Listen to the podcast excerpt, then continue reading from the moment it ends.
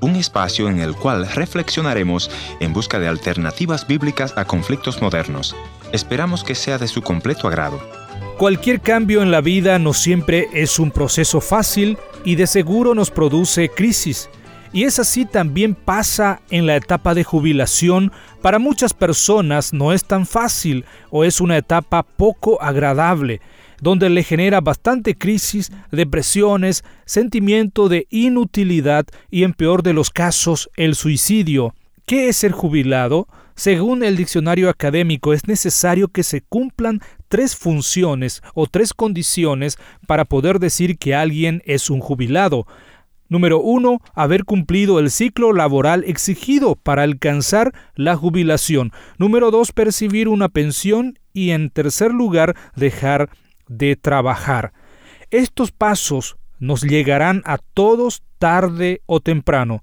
Y si uno no se prepara para enfrentarlos, es probable que pase por muchos sufrimientos, por los cambios que experimentan en su vida cotidiana, por sobre todo en lo laboral.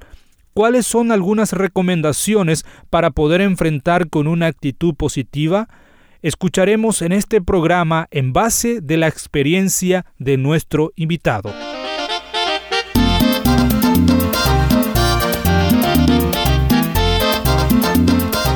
Historia que cambia el corazón. Bienvenidos al encuentro de hoy. Soy Heriberto Ayala y hoy tengo el privilegio de presentar este programa en donde estaremos conversando con mi amigo Lester Olfert, una persona que ama el trabajo misionero, se ha desempeñado por varios años en esta actividad pero luego por su avanzada edad tuvo que dejar todo y pasar a la etapa de jubilación. Pero antes de escuchar esta historia, permítame recordarle nuestra dirección en Internet www.encuentro.ca. Allí podrá escuchar todos los programas producidos por Encuentro y encontrará también recurso para su vida espiritual. Además, nuestra dirección para comunicarse con nosotros aquí en el programa. Bueno, es momento de escuchar a nuestro invitado. Lester, bienvenido al encuentro de hoy.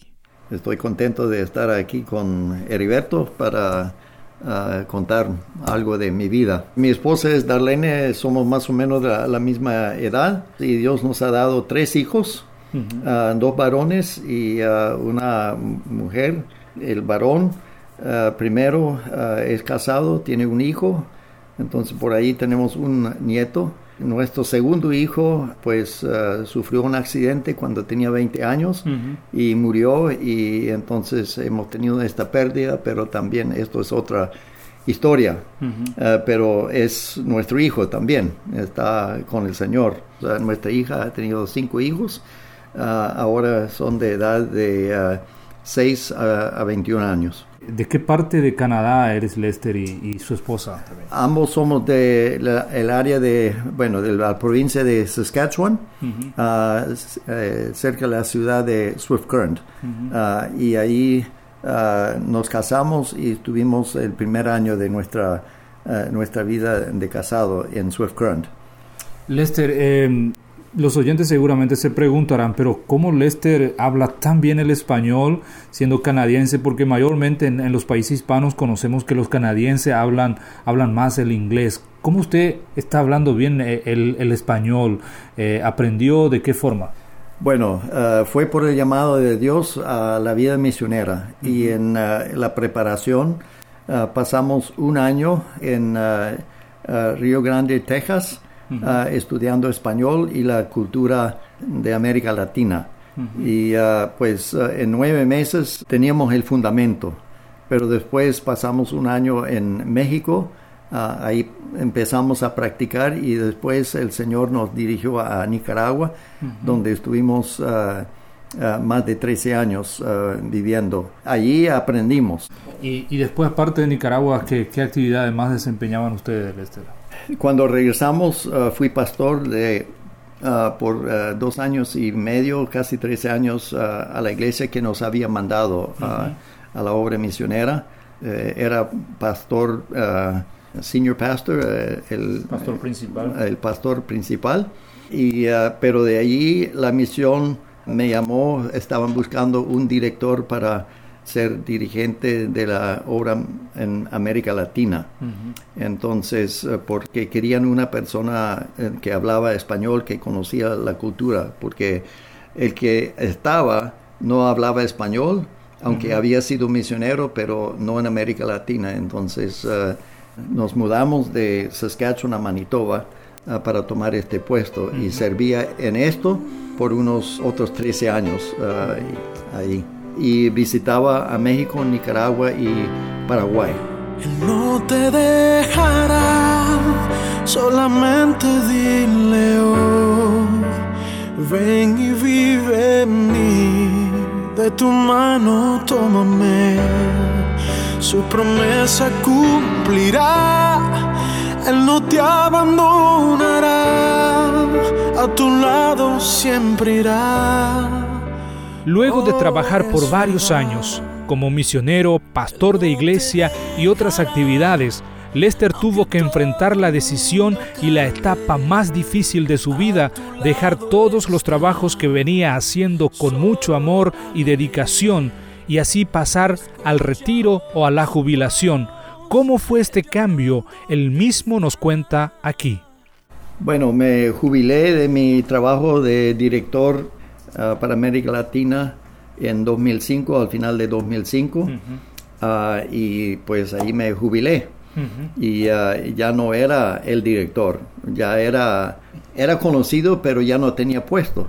Entonces esto cambia mucho a lo que uno siente de uno mismo.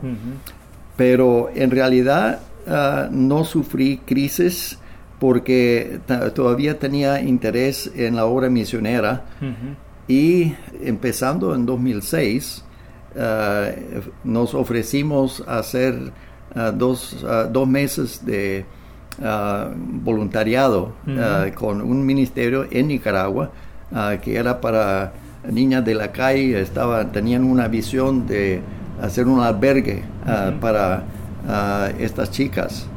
Y entonces, por los siguientes siete años, cada, cada año cuando hace mucho frío aquí en Canadá, ah, nos íbamos a, Nicaragua.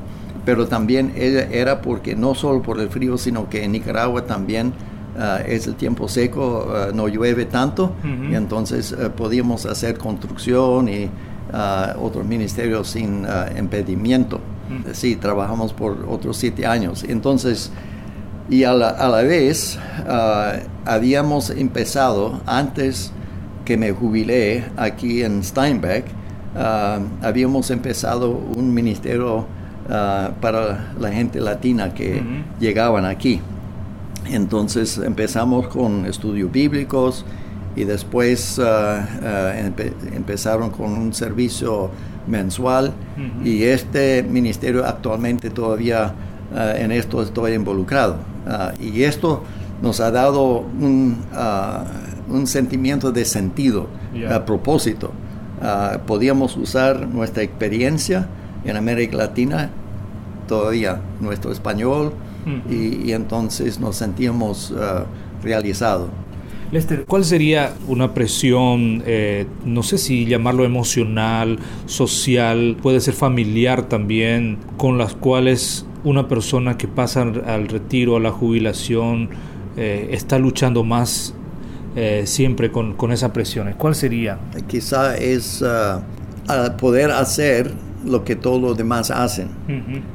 Pero hemos aprendido también a través de nuestra vida que no debemos de medir nuestra felicidad o nuestro sentido con la misma regla que otros uh, tienen, porque tal vez tienen más capacidad uh, material por su trabajo y cosas así, nosotros nos hemos enfocado, creo, al ministerio de las personas, a buscar cómo ayudar a personas en sus luchas y en su sentido, su relación con Dios. Entonces, esto no requiere de, tantos recursos económicos, sino usar nuestro tiempo para ayudar a personas.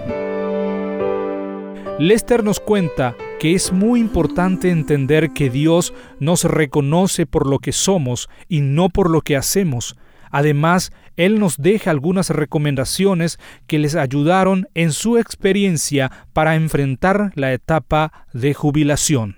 Pues ah, reconocer que, que no es lo que hago que es tan importante, sino lo que soy como hijo de Dios y que Dios no nos reconoce tanto por lo que hacemos, sino lo que somos.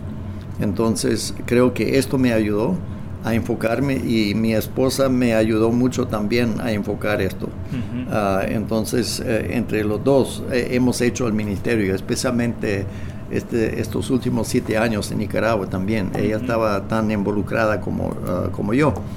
Entonces, eh, esto ah, ha sido algo de bendición para superar crisis en diferentes tiempos. La pérdida de nuestro hijo, andar juntos y ahora en jubilación seguir ah, esta amistad ah, profunda también. Habíamos hecho también ah, preparativos financieros para nuestra jubilación.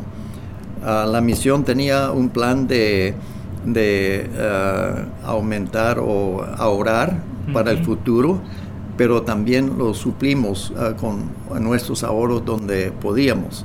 Entonces ahora tenemos ah, suficiente ah, con las pensiones que tenemos más algo más que nos permite hacer algunas cosas, por ejemplo, hacer el trabajo en Nicaragua, poder viajar a Nicaragua, aunque por ahí también la misión con quien estábamos sirviendo nos permitía recibir también eh, donaciones para nuestros gastos, pero eh, esto nos ha ayudado.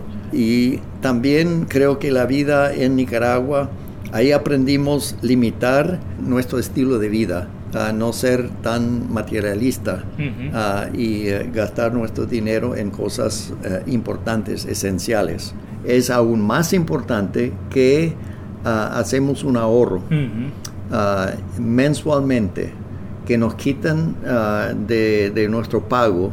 Y esto si, si, lo quitan ya, ya no lo sentimos tanto.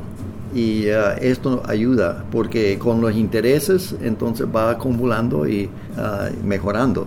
Y también creo que siempre he sido una persona algo activa.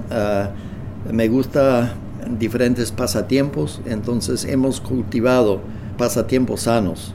Ah, me gusta el ejercicio. No corro como tú, pero ah, hago otras cosas que, que también... Ayuda a ejercitarse, ¿no? Sí, esto ayuda mucho a la mente y también el cuerpo, ah, para tener un cuerpo más sano. Creo que el tiempo devocional, le, seguir leyendo la Biblia, pero también otros libros de, que nos enriquece la vida, que nos puede ayudar a superar. Lester, muchas gracias por su tiempo y, bueno, esperemos que Dios siga bendiciendo su vida, su hogar, su familia. Muchas gracias. Bueno, muchas gracias a Heriberto por este tiempo. No estás tan distante de un hermoso amanecer. Que sin desmayar, convicción de lo que no se ve es una cuestión alucinante. Esto es todo una Gracias por haber estado en la sintonía de este tu programa Encuentro. Y te voy a agradecer que me visites en el www.encuentro.ca o también puedes dejarme una nota de voz en el WhatsApp 1-204-202-1525 1-204-202-1525 una nota de voz o tal vez una nota escrita. La otra opción es info arroba encuentro.ca. Gracias por sintonizarnos a través de esta radioemisora. Yo soy tu amigo Ernesto Pinto y al despedirme quiero recordarte que Dios te ama y yo también.